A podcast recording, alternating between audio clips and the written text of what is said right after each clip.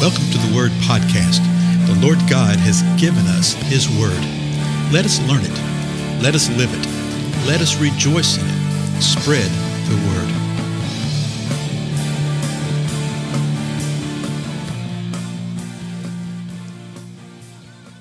Blessings, everyone. This is Dale. Thank you so much for joining with me today on the Word Podcast. Uh, this is where we simply look at the Word of God and see what the Lord has to say. And this is actually our 260th episode, if you can believe that. Try to do this on a daily basis and just have a time together. You know, it's always less than 10 minutes, hopefully, during driving time or when you're getting ready for the day or maybe even closing your day. It's where we can just take a moment and say, Lord, what is it that you're revealing to us? What is it that you're saying to us for such a time as this? Tell you what, the passage we're going to look at today is a much, much, much needed word. yes, all the word of God is needed, no doubt. But this is something that uh, it really must be applied within the body of Christ today because it is not being applied. And uh, to our detriment as the true uh, organism of the body of Christ. And you say, well, what are you talking about? Well, let's go to it. We're in the book of First Peter. Okay, First Peter chapter 5. And I trust that you've been with us all the way from the beginning. If you haven't, back up and go to the previous episodes and you'll see what the context is here. Because it's important, because the first word of First Peter 5 in the first verse says, therefore. And we've seen multitudes of times that the reason that's important is we need to see what it is there for. Why is this being spoken? Why is this being said? And so uh, you remember who he's writing to. He's writing to people who have been uh, cast away from their normal countries. They were living as aliens because of the faith. He says this to them Therefore, in light of everything I've shown you, how you're to live and how we're to function together as the body, therefore, I exhort the elders among you as your fellow elder and witness of the sufferings of Christ and a partaker also of the glory that is to be revealed.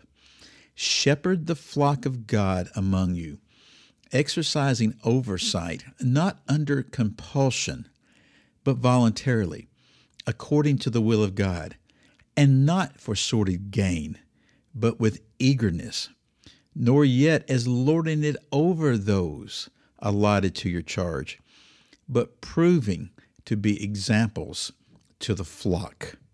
Now, that's the first three verses of First Peter chapter 5. It's one sentence, as we often see as a pattern here.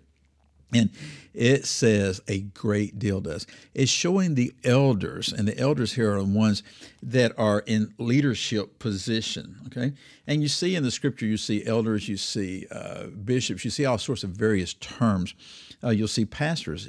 Pastors just means to be uh, a shepherd, means poimen. Okay, and he actually uses the term right here, shepherding the flock of God. So it's referring to the people that are shepherding, that are helping, that are doing what God's called them to do. Uh, this type of leadership is not what we often see within the body of Christ today. Out of my background, we exalt one type of position. We exalt what we call the pastor position as being the overall over everything. And you don't see that anywhere in Scripture. You don't see it all the way that it's manifested in most of the body of Christ today, uh, particularly in the way that it's seen right here. Because what Peter was saying to him, he said, I exhort you. That's a strong term. He said, I exhort those elders. And he said, I'm doing this as a fellow elder. And Peter describes what happened to him. He said, I'm a fellow elder. I know where you're coming from. I'm shepherding folks the same way. I'm a fellow elder who has witnessed the sufferings of Christ. He saw what Christ went to. And then he said, and a partaker also of the glory to be revealed. Was that talking about the fact that Peter has the Holy Spirit within him, like uh, everybody who's a true believer? Well, yeah, okay, everybody who's a true believer has the Holy Spirit. But he says, partaker also of the glory. Remember, Peter was with Jesus on what we call the Mount of Transfiguration. When Jesus was transfigured for a moment, Peter saw that. He's a partaker in that glory that is yet to be revealed. So he's saying, as your fellow elder, who one who's seen the suffering of Christ, one who's a partaker in the glory that is to be revealed, do this. Shepherd the flock of God among you. He said, lead these folks, shepherd them. And if you know anything about sheep, and it's easy to find out about, sheep have to be led. You can't drive sheep like you drive cattle. You must lead sheep. And then he tells how you lead this flock of God you are exercising oversight over them, not under compulsion. I tell you, I would be very well off financially for every time I've had it said to me, Well, I'm the pastor, and so I'm the one that's the shepherd over all this, and so therefore I have the responsibility. I mean, every place I've ever been around, I have that type of attitude that pops up. And that's not what you see within the Bible. That's not what you see at all. He says you exercise oversight, but not under compulsion. Most people in leadership have a tendency to compulse okay? To sit there and say, oh, I know this must be done because I am the person in authority. I am the person in this role. I have this title, so therefore it must be done this way. And that is not what the scripture says. As a matter of fact, it says that you're to exercise oversight, not under, under compulsion, but voluntarily, according to the will of God. That you're doing this oversight voluntarily. You're not doing it for the money. You're not doing it uh, for the prestige or for the power or the fame or anything like that. He actually says, according to the will of God. In other words, this is what God has called you to do, this is what He's instructed you to do. That's the reason you do it.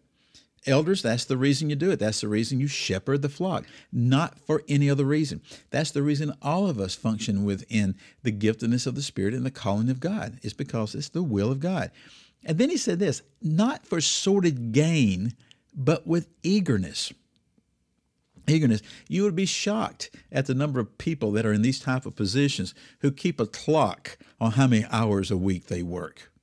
Well, I mean, I've, I actually had a pastor say this to me several years back. He said, "You know, well, it's, it's already Wednesday. I've already put in 30 hours this week." That's not what we're talking about. We're talking about shepherding the flock of God. You don't do it for sordid gain. Let me tell you what the truth is. The truth be said, most people that find themselves in these positions, that seek these positions, try to get this, are really a rather lazy lot. That's what my experience has been. Here, they're doing it for sordid gain. He says, You don't do that. You do it with eagerness. You do it with eagerness, understand that God's called you to do this. And you do it voluntarily. And you do it with love to where you're shepherding the flock and you're not exercising this oversight with compulsion. You're not doing what verse 3 says. He builds on that some more. He says, Not yet as lording it over those allocated to your charge. There is absolutely nothing worse than people who are lording it over those that they're supposed to be shepherding. Okay. We even do it in the titles and the things that we take on. You know, the Reverend. Really? One to be revered? Is that what you're saying? I am the one to be revered. You're to honor me because I'm in this role, I'm in this thing. The only time I would ever pull out that Reverend card was when I was trying to find out uh, if somebody was still in the hospital. you know, I didn't want to drive an hour to find out that he checked out six hours before. So he called and said, Well, yes, this is Reverend Moore. I'd like to find out if one of my parishioners is still in your institution. Well, nowadays with laws and stuff, it's hard to find out anything, but basically you can find out if they're still there. And, and you know, it saved you time. But isn't that sad? that you know that you that you have to people will respond in that way. He said, no, you don't lord it over those allocated to your charge. You do this. You prove to be an example to the flock.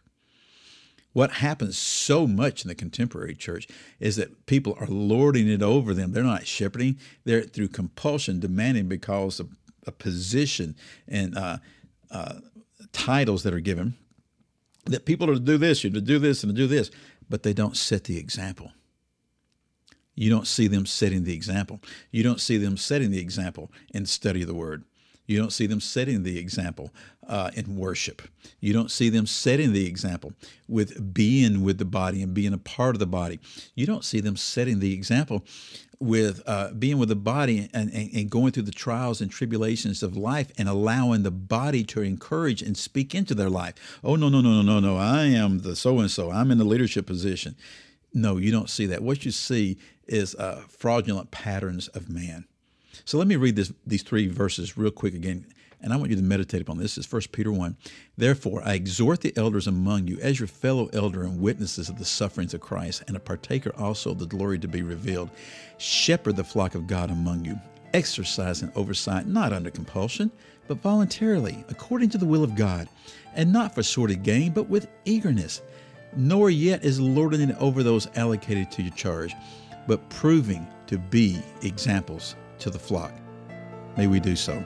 I'm Dale. I'll see you again next time.